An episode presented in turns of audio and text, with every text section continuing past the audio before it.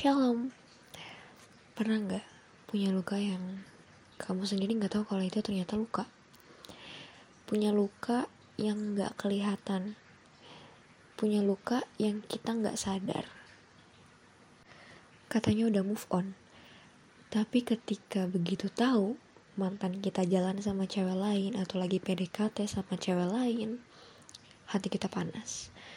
Kita langsung sedih dan rasanya nyesek padahal bilangnya udah move on. Ya. Lama gak ketemu lama gak kontakan itu gak menunjukkan bahwa kita udah lepas dari masalah lepas dari luka hati. Nyatanya mungkin ya ada beberapa yang sama kayak aku. Sebenarnya kita ini nggak sadar bahwa kita punya luka hati yang kita pendam kita punya luka hati yang kita simpan kita punya luka hati yang udah biasa kita biarin kayak gitu dan akhirnya jadi kita pelihara. Karena kita nggak sadar dan kita nggak berusaha untuk mengobatinya tapi kita berusaha untuk menutupnya supaya kita nggak bisa melihat luka hati itu lagi. Jadi bukannya sembuh tapi bisa aja keluar lagi ketika mulai dikorek, ketika mulai tergeser, ketika mata kita mulai melihat bahwa ternyata hati gue tuh masih sakit. Ketika tahu dia jalan sama cewek lain. Kita harus kenali dirimu. Kita harus kenali diri kita sendiri. Kita harus kenalin hati kita sendiri Apakah mungkin selama ini kita punya luka, tapi kita nggak sadar kalau itu luka? Dan kita berusaha membuat hal itu menjadi sesuatu yang biasa, membuat luka itu menjadi hal yang biasa. Karena mungkin sehari-hari kita jalanin seperti biasa dan kita berpikir kita baik-baik aja. Karena itu udah menjadi rutinitas, rutinitas dan kebiasaan sampai mungkin ada satu kejadian tiba-tiba yang membuat hati kita merasa sedih lagi merasa sakit lagi. Luka hati itu muncul kembali dan di situ kita baru sadar bahwa ternyata kita belum sepenuhnya sembuh. Tanpa sadar itu membuat kita mengeraskan hati kita. Menutupi luka itu sama dengan mengeraskan hati. Luka kita nggak kering dan luka kita nggak sembuh hati kita juga nggak bisa fokus sama Tuhan. Pernah nggak ngerasain waktu kita sedang ada masalah gitu ya?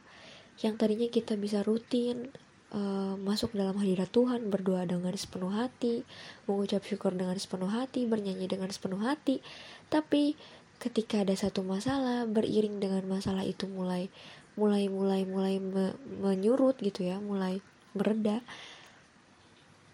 Tapi hubunganmu sama Tuhan itu gak mereda. Malah memburuk. Kamu ke kehilangan rasa ingin untuk dekat dengan Tuhan atau mungkin ada rasa ingin dekat sama Tuhan tapi nggak bisa.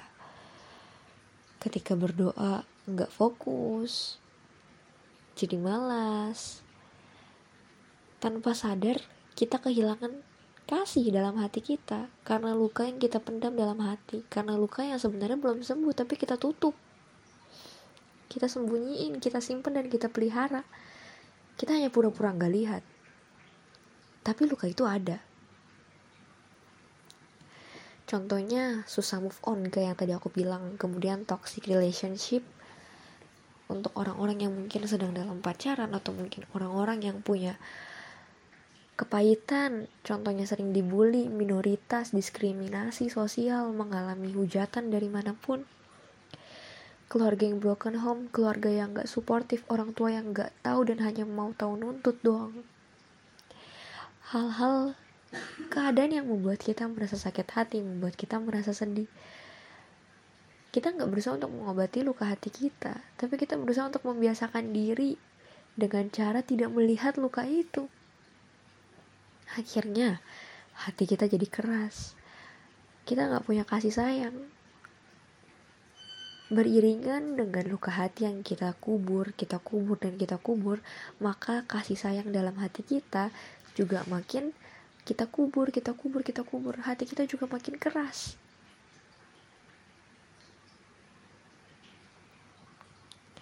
Karena itu sudah dibiarkan, dipelihara dan dijalani terus-menerus.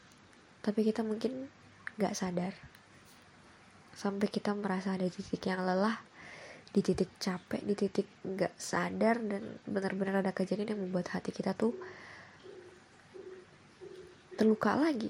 Di situ kita baru sadar bahwa ternyata kita belum sembuh sepenuhnya.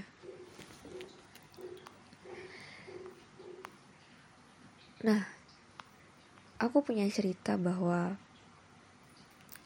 cerita yang tadi aku bilang bahwa aku pikir aku udah move on ya selama beberapa bulan terakhir aku tuh merasa fine gitu. Ternyata enggak.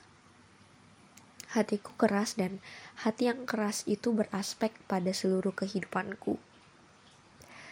Contohnya relasiku dengan orang lain. Aku jadi nggak bisa membangun relasi yang penuh dengan kasih sayang aku nggak bisa membangun relasiku dengan Tuhan. Aku saat teduh iya oke okay, saat teduh aku mendengarkan khotbah. Iya oke okay, mendengarkan khotbah tapi hatiku rasanya nggak sepenuhnya di sana. Aku berdoa iya aku berdoa tapi hatiku nggak sepenuhnya di sana. Alhasil doaku nggak maksimal hatiku nggak fokus dan gak sepenuhnya jadi God's conscious tapi jadi self conscious atau mungkin memikirkan hal lain karena hatiku juga keras seiringkan dengan luka yang semakin aku kubur secara tidak sadar.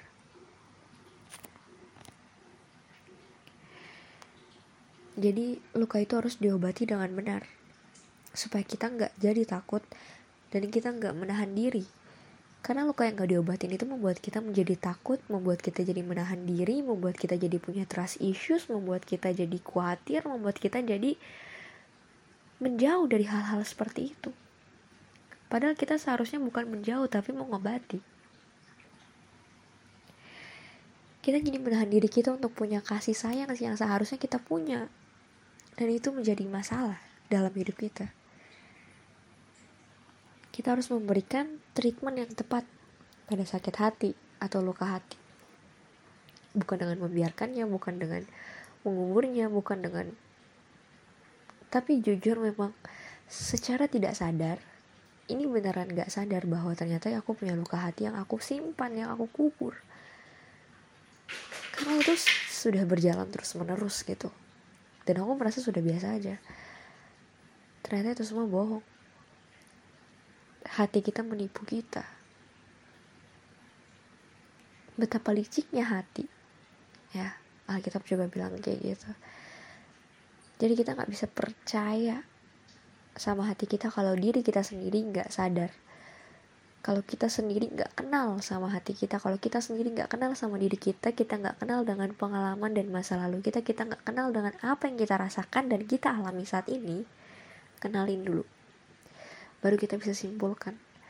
Coba tes hati kita dengan hal-hal yang mungkin bisa membuat kita sadar.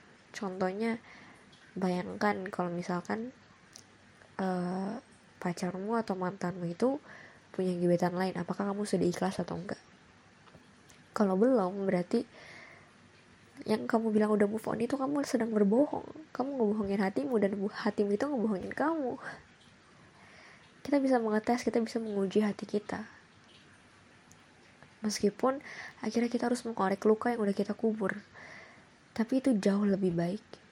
Kita jadi punya kejelasan dan kita jadi punya tujuan untuk mengobati luka hati kita dengan benar, memberikan treatment yang benar pada hati kita karena hati adalah sumber kehidupan.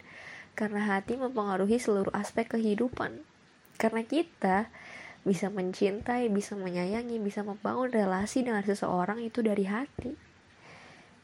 Dan hati adalah organ yang penting dalam tubuh kita. Oke, teman-teman, that's all untuk episode kali ini. Yuk kita kenali diri kita, kita kenali sakit hati kita, kita kenali apa yang belakangan ini mengganggu pikiran kita. Mungkin gak semua masalah bisa dapat solusinya setelah kita memikirkan dan mengenali tentang apa yang terjadi tentang hati kita. Mungkin gak langsung ketemu solusinya, tapi seenggaknya ketika kita kenal hati kita, ketika kita kenal masalah yang kita hadapi, ketika kita kenal diri kita sendiri, maka kita bisa memberikan treatment yang tepat untuk mengobati luka hati kita, sekalipun kita belum bisa menemukan solusinya dari masalah tersebut. Okay, that's all, and God bless you.